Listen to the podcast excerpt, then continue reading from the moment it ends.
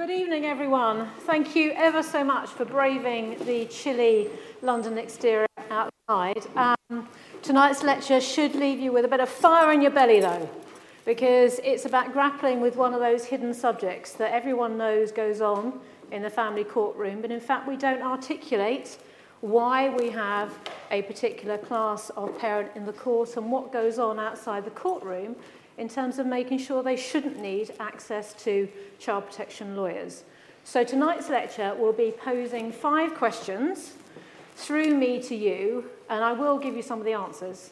But the most important thing about tonight's lecture is just to ask the questions, because the answers aren't straightforward, they are not simple, but they require thought and they require engagement by you, members of the society, so we can make the best decisions for the children who, in all of the family cases, come at the centre of all the decisions we make. So, what are the five questions? First, should a disability prevent someone from being a good enough parent? Now, I'm pausing there because I'm hoping that there should be an immediate reaction from you and all those who are listening on the web to say, of course not. But is that right? And we'll go on to explore why I think it is uh, later on in the lecture. We need to be able to provide assistance and support to those who are in need to give them a chance to parent their children. Should disabilities, sorry, what disabilities does the court encounter? Is vulnerability the same as disability? So where is the difference between disability, difficulty and vulnerability and what difference does that range of skills in, uh, indicate they need in terms of giving support in the right area? Question three. What does the family justice system do to protect the rights of the disabled person to make sure that they are adequately giving adequate care to their child? The last penultimate one are the two which are at the centre, I think, of um, the debate I'd like to have, which is how can a vulnerable parent be helped to ensure their voice is heard in court? And then lastly, beyond the courtroom, do we really make a difference when we bring parents and children to the court uh, environment and what could we do to assist them in society? So five questions.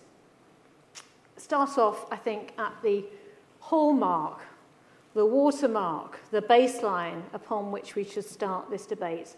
And it comes from no finer words than um, Hedley J, as he then was, endorsed by our president, uh, James Munby. Society must be willing to tolerate very diverse standards of parenting, including the eccentric, the barely adequate, the inconsistent. It is not the provenance of the state to spare children all the consequences of defective parenting. In any event, it simply could not done. The family justice system is not in the business of social engineering.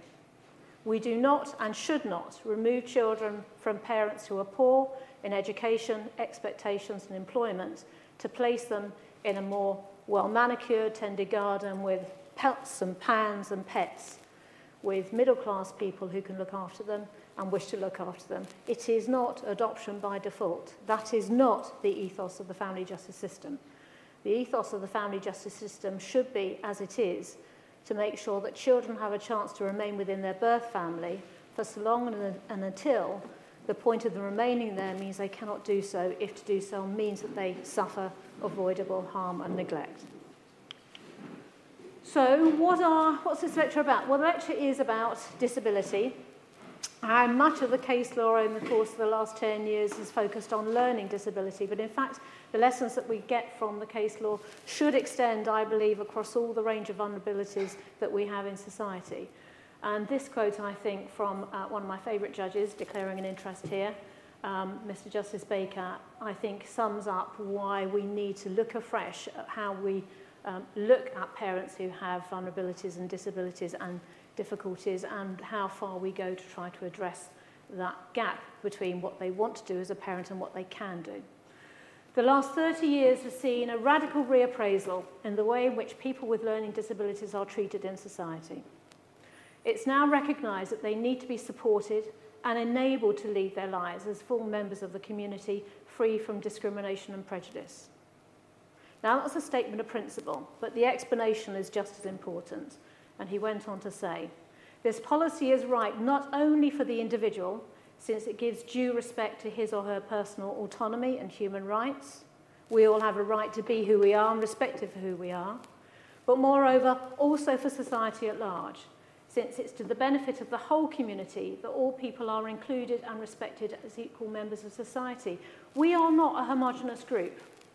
We are a mixture of strengths and vulnerabilities, prejudices with skills and weaknesses, and that very diversity means that we make up the best of society because if we become too similar, if we become the same, then we become average and mediocre.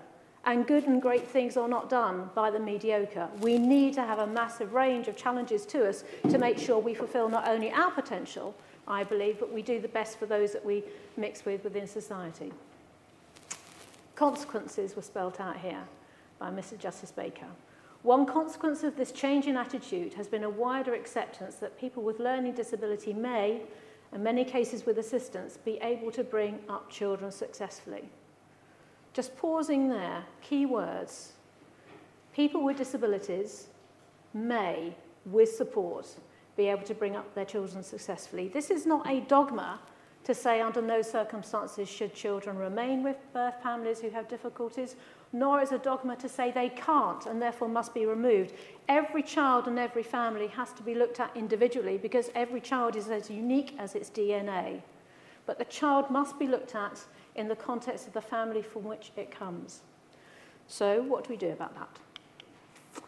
Well, we do something about it because we're told we have to by laws that have been passed that means that we have obligations uh, to fulfill within society at large.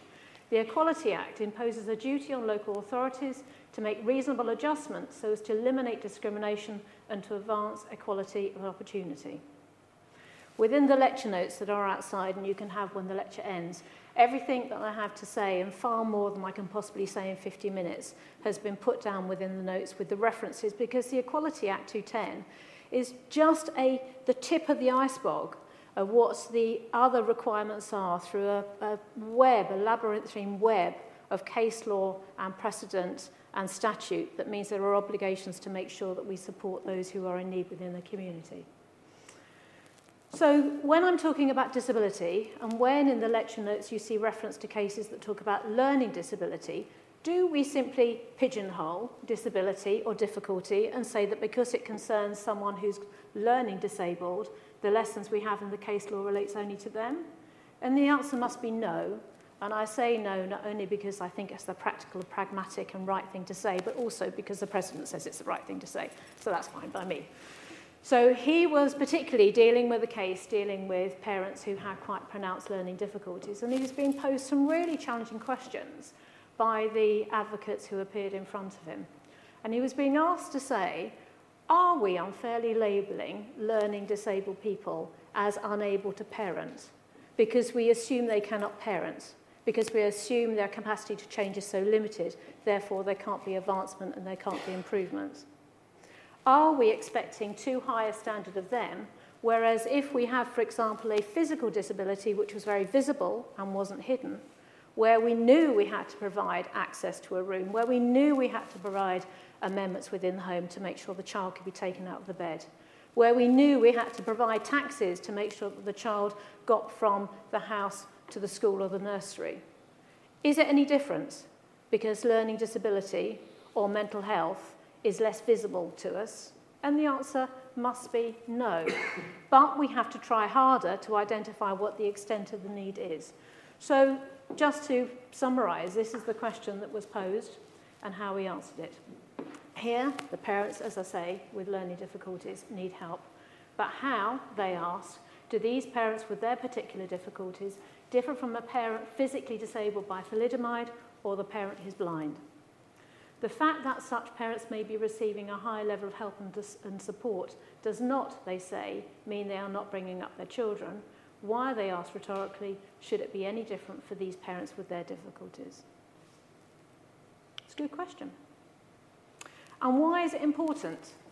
It is important because we within the family justice system know that family ties should not be severed save in very exceptional circumstances.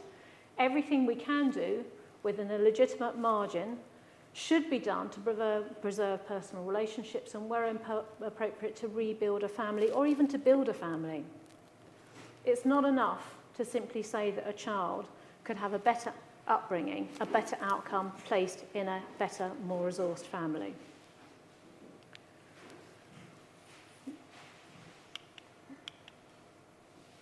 Another quote, one that you will have seen referenced in previous lectures, but one which I think is, is at the heart of what we do. And if I say it out loud now to those that haven't attended previous audiences, and I want its message, please, to filter through and the rest of the lecture that follows. We are all frail human beings with our fair share of unattractive character traits, which sometimes manifest themselves in bad behaviours which may be copied by our children. But the state does not and cannot take away the children of all the people who commit crimes, who abuse alcohol or drugs, who suffer from physical or mental illness, or espouse antisocial, political, and religious beliefs. We do not take children away from people who support the English Defence League, unless there are indications within the home that they are being exposed to harm or abuse or neglect. We do not have Section 31 of the Children Act, which says, by the way, um, we will intervene to protect a child from significant harm in these circumstances. But we've got an added criteria, which is if you happen to have a political view or if you have a disability, then the standard is lower. There is one standard that has to be applied when the state decides whether or not a child is at risk or has suffered significant harm and what to do as a consequence. And that barrier, that threshold, which I've spoken about in previous lectures, is there. Because there must be a legitimate legal threshold based on evidence that is proven and tested in order to justify why the state has a right to interfere in your family life at all.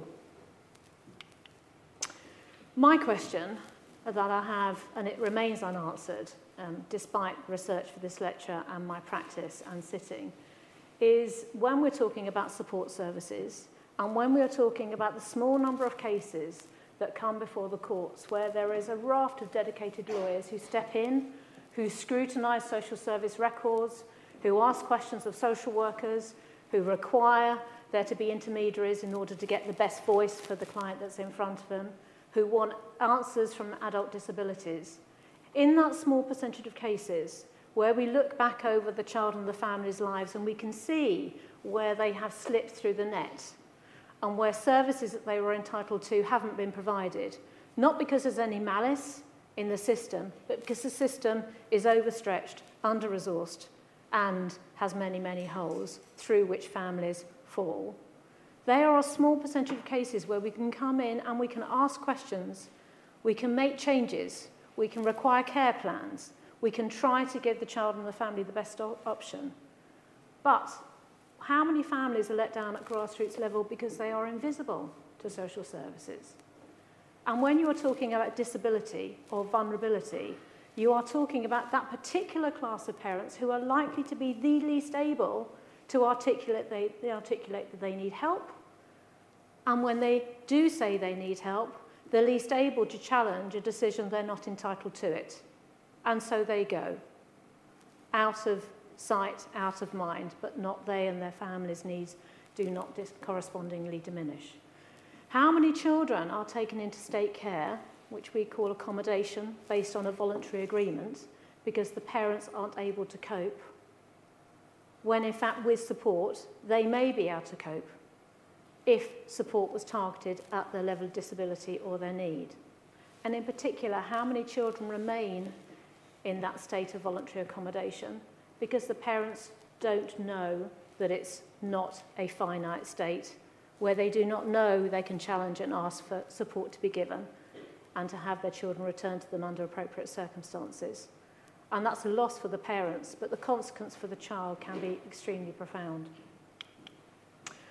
And this is why those questions are so pertinent, I think, and it's because of the interrelationship of the type of families that come before our care courts between disability, poverty and vulnerability.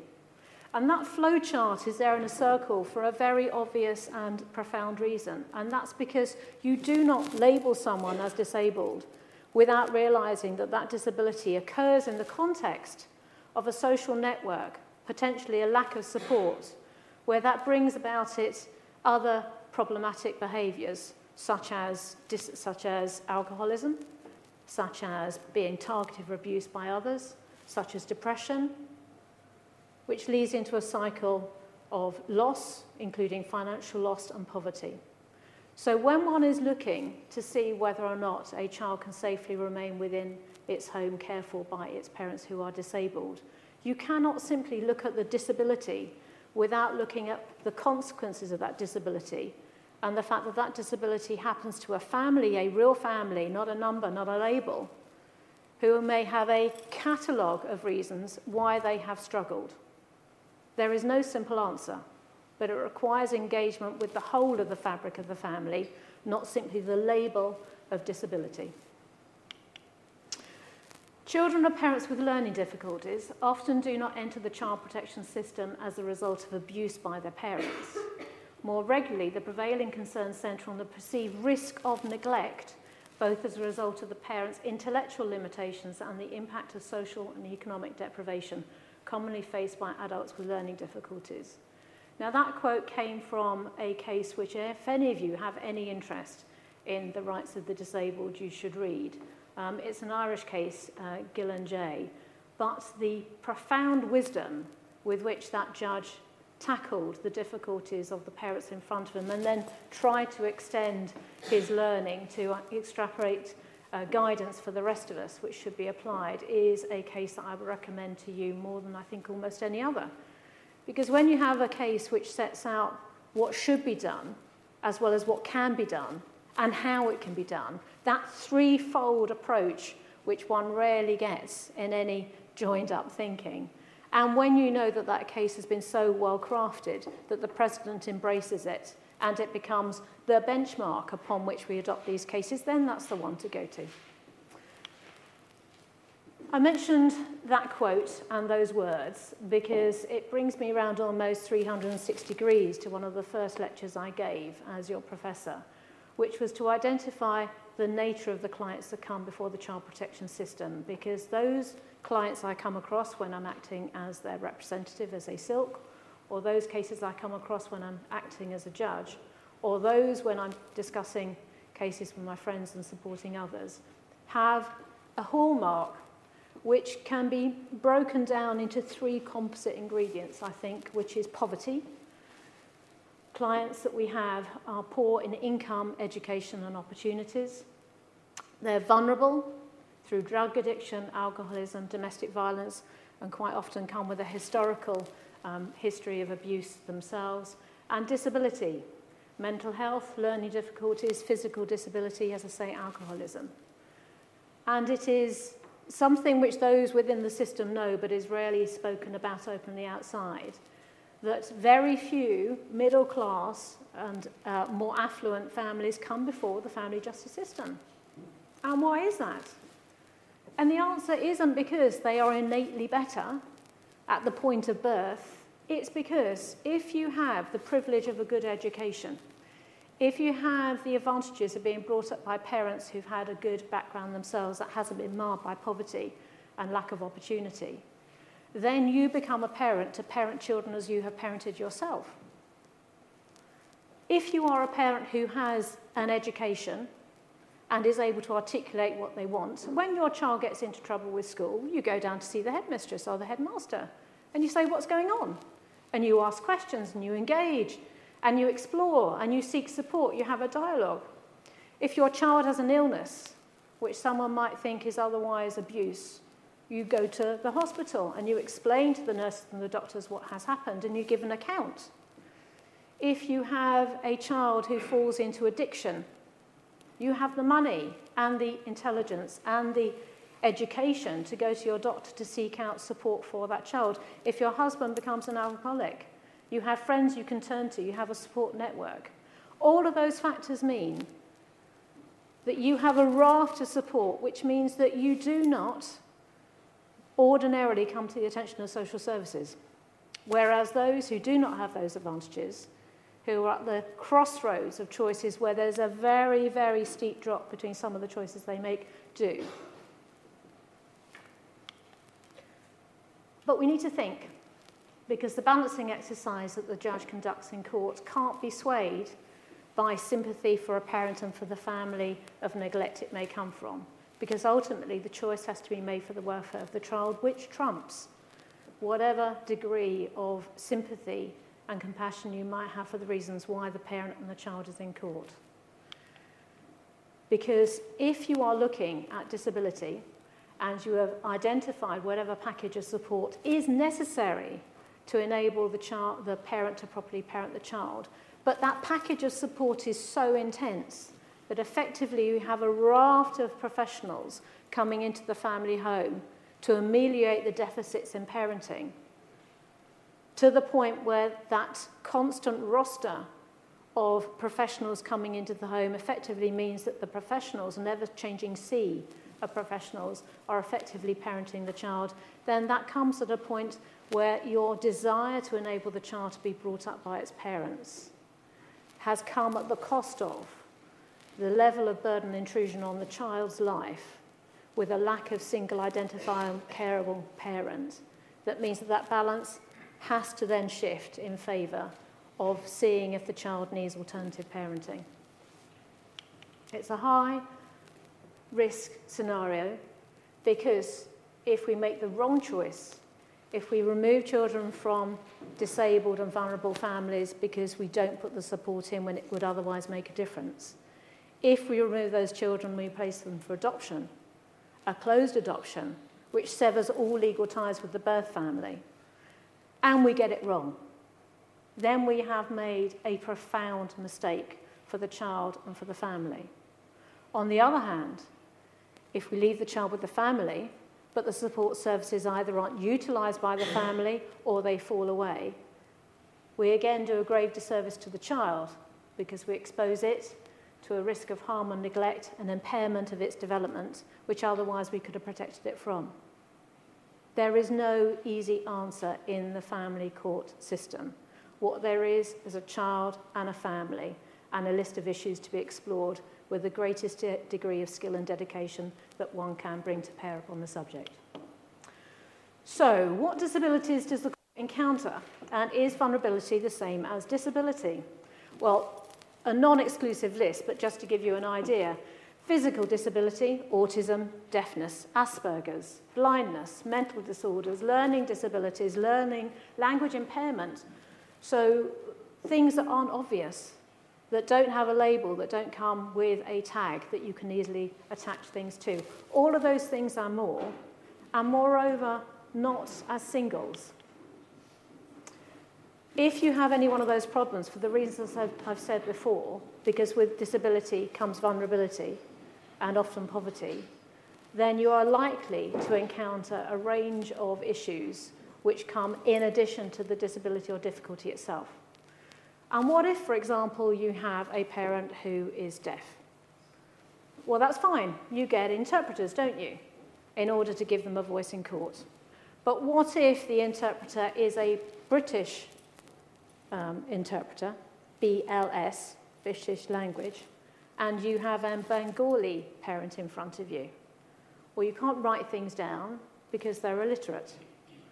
And you can't take things very slowly because simply writing things down or getting an interpreter isn't good enough because they have profound learning disabilities. And then on top of that, they have mental health issues. Now, just in case you think I'm over egging the cake here, I'm not. That's a case I dealt with as a judge. It came before me as a final hearing where, with the best will in the world, the advocates and the judge hitherto in case management had thought that as long as they had the adult support worker in court and as long as they allowed breaks in the evidence, and as long as they spoke very, very slowly, then it would all be all right. But it clearly isn't, and it wasn't, which is why in that case, I asked for an intermediary to be approached in order to guide me through what the level of need was, and I'll explain what an intermediary is slightly later in this lecture. We had a relay system of interpreters because if you think about it logically, if someone can't read and if their only means of communication is signing, then how can you have a witness in the witness box who's talking orally in English? You have the parent who is deaf in front of you. Where do you have the signer? Because they've got to be visible to the witness to translate and to the parent to translate, and because sign language is such a creative, individualistic masterful, unique skill, you have relay interpreters because it's so intense they need supports. It was a challenging task, but one which had to be done in order for the child and the child's option to remain in the family to be fully articulated and the evidence properly tested in court. So don't panic. If you work hard, if you ask the right questions, if you turn to the right people for support, and if you are prepared to say, I don't know, even if you're the advocate, the lawyer, or the judge, then there are the tools available in order to make the decisions to help you come to a conclusion. Because we are in this business, we are in this job because we actually embrace what seems to be a bit of a rolling door, but the Lord Chief Justice in his welcome speech uh, upon taking office in October 2017 exhorted to be the principle upon which justice should work. He said, We must work to ensure that justice is at the centre of our society to secure access to justice for all, whatever their means or abilities. Vulnerability. I've talked about disability, I do not think there is anything so distinct as disability, difficulty and vulnerability.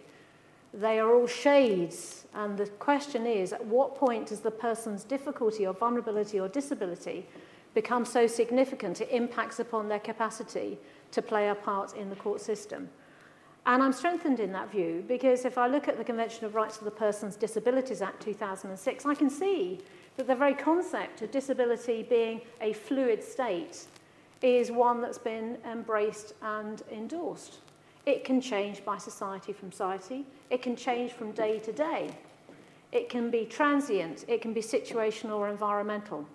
So if I come to court and I make a decision based on my client's interaction with me at that one particular morning, that she is not as vulnerable as I had fear from looking at the papers, that means I need to inquire what's calmed her down, how she is. It does not mean that that snapshot means that she has no needs.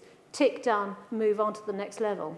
There is a constant duty on all of us to make sure that we constantly assess, evaluate, and ask challenging questions discreetly, in a positive way, and without judgment to make sure that clients who appear vulnerable are not those who have a hidden vulnerability which we're not identifying. Uh, Mr. Justice Cobb gave a phenomenal keynote speech to the Family Law Bar Association in November 2017. And I'm going to pluck this particular paragraph from his lecture because I can't improve upon his words. Vulnerability is not a homogenous concept. It manifests itself in many forms. Some exhibit their vulnerability visibly and unmistakably, others subtly, silently, and discreetly. There are those whose vulnerability is defined by their age, the children and the elderly, or mental incapacity. There are those who are paralyzingly vulnerable because of the behaviors of others towards them, suffering intimidation and persecution. Some deliberately hide their vulnerability out of shame or fear. The spouse who bears the emotional and unhealed wounds of years of control and coercion. And then there's a cohort populated by many others, including those with learning difficulties, dyslexia, dyspraxia, behavioural disorders, ADHD or Asperger's syndrome. The list goes on, but it's the next category that requires your attention. There is a huge class who aren't readily defined or identified by label or category, but who are vulnerable because of the legacy of their own upbringing. Adults who, as children, were abandoned, criticised, overprotected, abused, deprived, or received parenting which simply was not good enough. And because that impacted on their pattern of behaviour in their childhoods, it has reverberated through their adult lives, and they go on to be parents who repeat those characteristics, to, characteristics tragically, recreating the very situations which they themselves were mistreated under. That is the large class of the vulnerable, and I refer to them as being vulnerable by adverse experience. I think they are powerful and profound words. Parents do not come to you with signs around their neck. They may have many tattoos, but the one they won't have on their forehead says, Help me. It won't say, I am an alcoholic. It won't say, I left school at the age of 14 with no qualifications, and by the way, it was a special school. Parents do not come to you with their cap in hand saying, I have this need, help me. You have to inquire of them, and you have to inquire in a way which shouldn't make them ashamed of their past, because you need to explore how best they can give their evidence because unless you do, when this court is deciding what to do with their child, they are not going to have a chance to give you the best in instructions.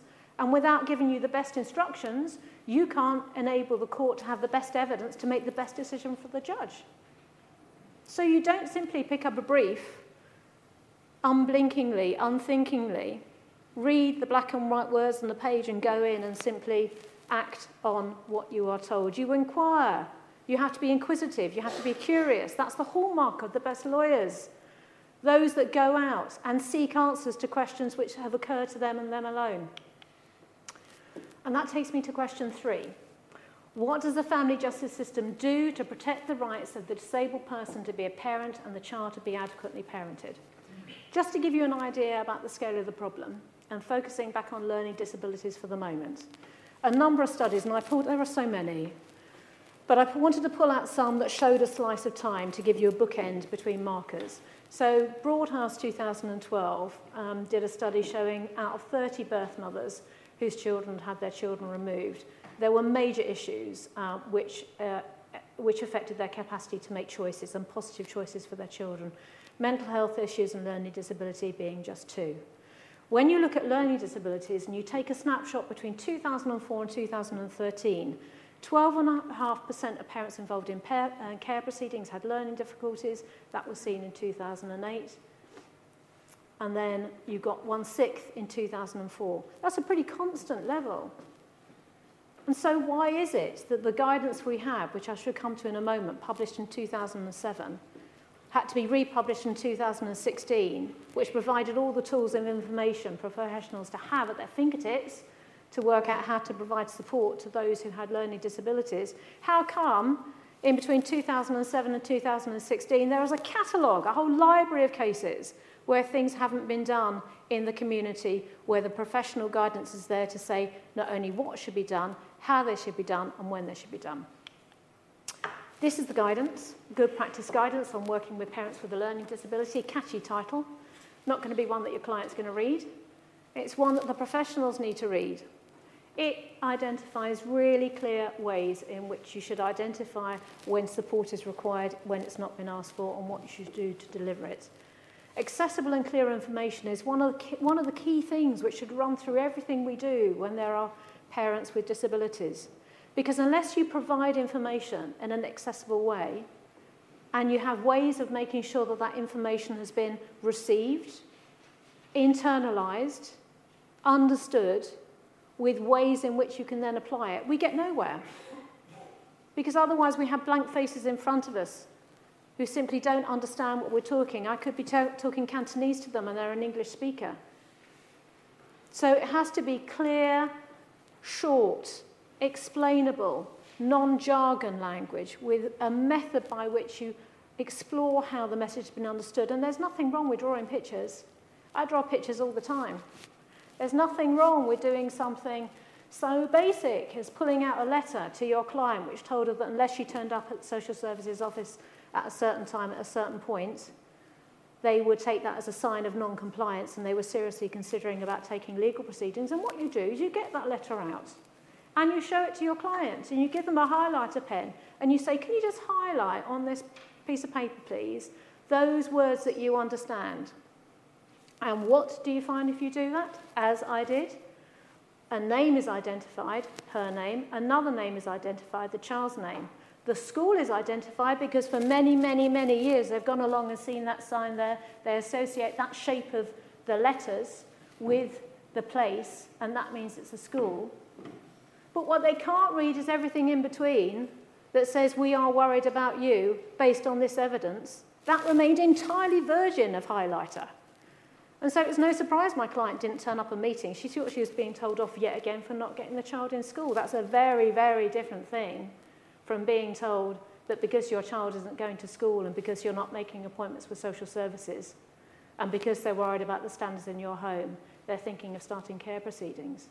There is nothing wrong in drawing pictures or using colours and flags and symbols. We should be doing them more often. Key points of practice. People with learning disabilities are individuals first and foremost, and each has the right to be treated as an equal citizen. Courts must take all steps to ensure that people with learning difficulties are able to actively participate in decisions. Don't judge competency against stricter criteria or harsher criteria. And don't focus so much on the child that you don't take account of the disabilities in the parent which can be addressed. Don't put up barriers to communication. And don't assume that one cannot parent until you've properly explored whether with support you can parent. Parenting with support, a key phrase. I shan't go over this element again because if you look back to one of the earlier lectures I gave, which I think is called 2.1 Children, I go through this concept of the case law, which you can dig into if you want to for the background. But just pick up that phrase, parenting with support. And why is that relevant? It's relevant because we have a very creative statutory framework within which we can look to see if a child can remain within the family home. And that covers child assessment orders, child in need plans, which can be delivered through Section 17, Schedule 3, supervision orders, and even with care orders, where the local authorities share parental responsibility, children can be placed at home. But in order for any of those, those sections to be relevant to the family of the child, it's got to have a care plan to make it effective, and it's got to have reviews to make sure that that which is promised to be done can be done, And if it isn't being done, is that because the parents have walked away from it, or is it because it's not there? And remember, there is no right per se to bring up your child. A child is not a chattel. A child has got a right, just as a parent does, to be brought up within its birth family, but not at the point where to do so exposes it to the risk of avoidable emotional harm of abuse. At that point, unless steps can be put into place to stop that risk of harm being implemented and carried out, then the child's future must lie elsewhere because the child has a right to be brought up free of avoidable significant harm and abuse. So, what do we have to confront? We have to confront that there is little effective evidence of joint working in the community between the services who are essential to identify levels of need within families who have disabled or um, otherwise vulnerable parents. And we want to make this really plain because otherwise the message from this lecture will be skewed unfairly. That is not because social workers have got an agenda to remove children of the families. And it's not because they deliberately discriminate. But nonetheless, families do through, fall through the net, and that is quite often because in the raft of demands that are placed upon our social services, where they move from job to department to department, often without senior managerial support to engage them and to help them learn from their mistakes. And without the training that they need and the refresh training they need, too often the dialogue that needs to happen between one limb of social services and the other, the child and the adult, the mental health, simply doesn't take place. And if it doesn't take place, then you don't get the services and you don't get the dialogue. Question four, how can a vulnerable parent be helped to ensure their voice is heard in court? Well, there's, I'm not sure if I'm giving the secrets away, but I think it's accessible on the web. Um, courts have an equal treatment bench book. That's not because they need to be told what to do. It's to show them how what they want to do can be carried into positive effect. And that's because disability places upon the state and upon others the duty to make reasonable accommodation to cater for the special needs of those with disabilities. A new practice direction came in force hot and shiny off the press on the 27th of November 2017, which positively places upon the court and the advocates a duty to identify when there is a vulnerability in either a parent or a witness and positively imposes upon them the requirement to see how that vulnerability or difficulty needs to be addressed so that there can be full participation. And remember what I said about the balance. I'm not carrying, going out there carrying out the flag for every parent with a disability ever because there is no blanket standard upon which they can be just. All I'm identifying is that best quality evidence needs to be brought to bear. And that's why a witness can be just as deserving and in need of support when going to give evidence as a parent. So PD3AA is not simply confined to the party concerned. And what measures do we have? These are my favourite insider guides. And the whole list of them is outside. And I positively gush every time I write about them because they are the most magnificent, creative simple, learner-friendly guides that you could possibly have. And just the list here. I am going to gush because I do think they are superb, and I am disappointed when advocates appear before me, don't know how wonderful they are, and quite often haven't read them. So, toolkits. You can have a toolkit literally at the click of your internet finger, which tells you and gives you guidance about how do you identify vulnerability in a uh, party or a witness. What do you do when you have someone who has autism? What do you do when someone's got a hidden language disability? How do you question a child? How do you use an intermediary? How do you structure the courtroom? How do you use special measures? All the questions you might have felt too thick personally to know the answers to. You don't have to worry. People much brainier than us have put their magnificent minds together and told us what to do. The toolkits, the Advocate's Gateway, is your MasterCard in any single situation where you want to know how to do things rightly.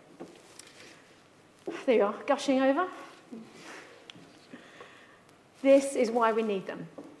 This phrase, a case that I won't name the judge of because it did go to the Court of Appeal, where the mistake was that with the best will in the world, he, she, said to counsel in front of them, well, we'll just try, we'll just try, counsel and myself, even me, the judge, we'll just try to make it easy for the witness who had an IQ of 42. That's not what we do. We need specialist people to come in to help us do what we need to be doing, and those specialist people are out there if only we know to ask. So how do we know what to ask? Well, we have this fantastic thing called a ground rules hearing. And a ground rules hearing is where everyone gets together and they properly, honestly, and in advance identify all of the things that could otherwise be a barrier to getting this case going without any late adjournments, with the best quality evidence available, and they ask questions. You have to think about what communication difficulties there may be. If you've got a party, a parent who has got autism, then noise and strange surroundings, or even the simple stress of trying to get through the security system with all those people wanting to look at you as you go through that buzzer and it always goes off, that in itself can mean that a parent doesn't even come into the courtroom, so you need to anticipate that. If you've got a client that's got learning disabilities, how are they even going to get to court? In a case I did a while ago, uh, in order to get our client who suffered from agoraphobia even near the court building, we had to give a pictorial card.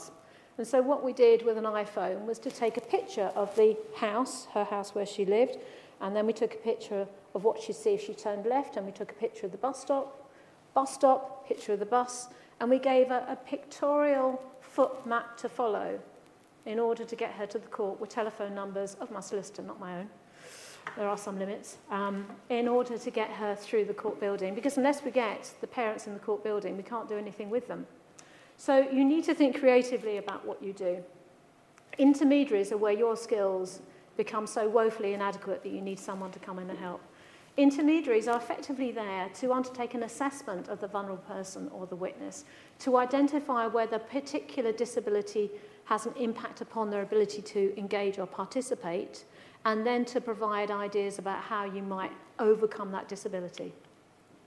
Effectively, you need to think ahead. Questions. And the purpose of the questions is because what you want is calm, attentive, and engaged witnesses giving calm, focused, reliable evidence before you. And you think about the questions. How long are the questions going to last? Are you going to avoid jargon?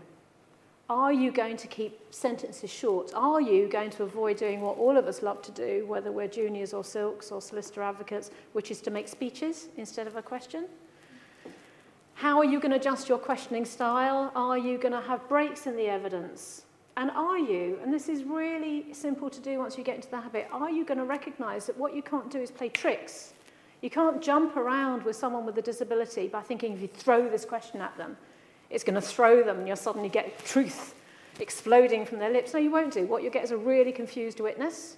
You need to take things logically, simply, signposting what the issue is so that they can focus their mind on the area, engage with the question, and then try to give the best answer within it. And you need to think about practical steps if you're talking about vulnerability. Screenings, live links, really practical things like if you've got a mother and a father who has a child who the mother claims has been sexually abused by the father, and the father has got an alleged history of stalking the mother, do you really want them coming in the same entrance at the same time? You need to think ahead. What are you going to do if the child is going to give evidence and it's a case in which the parents are denying having abused her? How are you going to manage that child's arrival and entry from the building? Are you going to make sure that those who need to become familiar with the environment, otherwise they simply will shut down? Are you going to make sure in advance you've arranged them to come into the court building, familiarise themselves with it, so that at least what you're doing is taking the anxiety of the situational environment away, even if they have to deal with the pressure of questions themselves. Lots of things to do, which um, I identify within the lecture notes. But then question five, this is the one that really gets me, which is out of all of the things we do in court, how many of them have a legacy once the judge has made their decision? And one of my colleagues on Twitter, because in the main I think Twitter is an amazingly powerful force for sharing information, when I said I was giving this lecture, um, Sarah Phillimore, posted me to this particular website where a parent had been invited to post a blog and to hear a parent's perspective about what it's like to be in the middle of proceedings with all these professionals talking about you is something we need to remind ourselves about. And this is what they described of a, of a child looked after review meeting. They were in a meeting where social workers were being asked to do much more with much less, how they couldn't deliver a service, where everything about what service should be provided and from whom was in a state of flux, where teachers were saying they're having to take on more social work in schools beyond their capacity and training. And effectively, she was being described as being part of a challenging family that was being passed around services when early intervention was needed. And it was this that I think struck home when I read it, because I think it's something that we as professionals fall into easily, which is the language of casual disrespect Being spoken about in the meeting, when you're sitting there as a challenging family that needs intervention, what message is that giving? Do you exist? Are you the family that's being spoken about? Is it okay to be talked about in that way as though you're not in the room? Not to be asked about what's being talked about? as this parent says, is it okay because parents of children in need of services aren't meant to be listening into this intense conversation? Or is it that their opinions don't matter? Or is it that they simply are thought not to have anything to contribute? Or is it that the professionals are afraid of what they might say? Is it best to, simply to cut them out because they can't deal with the fact there might be a challenging conversation? Are they too much of a challenge? As this parent said, the only fixed point in the shifting landscape of service provision seems to be to regard families in need of services at the best incompetent and in need of an intervention. So what do we know? Well, need to be frank, there is no perfect ending for any family who comes to us when there is disability or difficulty because in the main those difficulties and those difficulties are going to be lifelong. Sometimes if they are fluctuation, if they are if they are anxiety driven by stress, then they can be alleviated but they can be cyclical. If there is a constant and it's physical disability, then the variability might be the support services the difficulty that we have in these cases is that unless we make the right choice at the right time and we carry on with these families in need, making sure it's still the right choice, then the danger is that we leave children in a situation where what was good enough, or maybe better than good enough, can dip below good enough because the support services which were anticipated weren't there, or because what was deemed to be good enough when the child was a baby or a toddler is no longer good enough when they start moving into adolescence and they become incredibly challenging. And that's reason for us to carry on making sure we positively engage because what we don't want to do is to allow those children to form part of that cohort that Mr Justice Cobb talked about in that very first quote I gave you where they become they have difficulties themselves in parenting because they have themselves become vulnerable by life experiences. So I started with five questions, and you're going to get double for your money because now you get 10 points to take away from this lecture. And they are parents with disabilities are vulnerabilities, can be good enough parents as long as their needs are recognised and support services are there which can be put in place. And that means that you can give expression to this phrase, parenting with support. And you need to look at the families individually and not on a homogenous mass and not to let unconscious bias slip into your assessments because you simply assume they cannot do what needs to be done and they cannot change. And that's because multi-agency work and reflective multi-agency skilled work is critical to signpost what they need and to deliver it. Courts need to be careful to ensure that the inability of the parents to gauge is not itself a consequence of the professional's unwillingness to engage or inability, whether because of lack of knowledge or lack of time. And there's a range of creative tools which we have within all of the raft of, of the legal provision and the social services and the legal network in order to make sure that what support is, um, is appropriate is delivered. But when the state needs to remove the child from its uh, home, the court has to be proactive in recognising that disability and vulnerability is properly recognised because that's when the family's Article 6 rights to a fair trial are properly engaged. Last three points, though, and they're the last three because I think they are the most important. The court should not focus so narrowly on the child's welfare that the needs of the parent arising from the disability are ignored, but support shouldn't amount to substitute parenting, and always, always, always, the child comes first. We must work together to ensure that justice is at the centre of our society to secure access for all, whatever their means or abilities.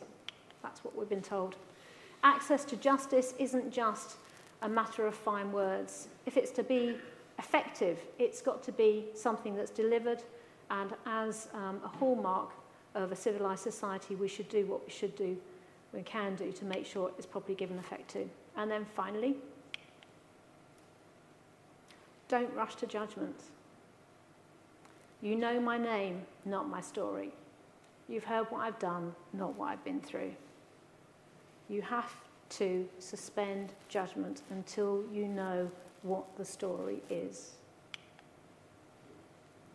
Vulnerable by adverse experience, that phrase, take it home and reflect. We've got a duty, he said, and these are my closing words, and I shall say no more after these two paragraphs.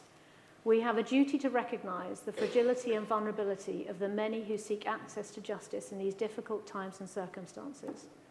In order to deliver effective justice, we must continue to remove impediments to their routes of access to justice, to innovate and position the vulnerable at the centre of our practices now and in the future. And I don't think I can perfect on that, but they are words of wisdom, humanity and common sense, and we are very lucky indeed to have judges of that calibre making the type of decisions which are the hardest to make and which I, for one, am very grateful I do not have to do. So thank you very much for listening. Um, that takes me to the end of this lecture. The next one is going to be a bundle of laughs. Dealing with sex abuse, how does the family justice system confront these emotive and complex cases? And I give a warning now, there may be some graphic detail within it and um, I'll make sure I censor my lecture notes and my comments accordingly. So, disability, difficulty, vulnerability, a balancing act between the needs of the parent and the needs of the child, at what point to intervene, what level of intervention, when do you decide enough is enough, who makes those decisions, and what's the evidence that we need in order to make sure you come to the right decision, or at least the best decision you can do. I hope you've learned a little from this lecture tonight, but more particularly, I hope you know that those questions which I've not even begun to answer have been contemplated by those who are much more skilled and able than I. There's lecture notes which give you more guidance than I could possibly do in 55 minutes, and I'm leaving you with five minutes to ask me questions.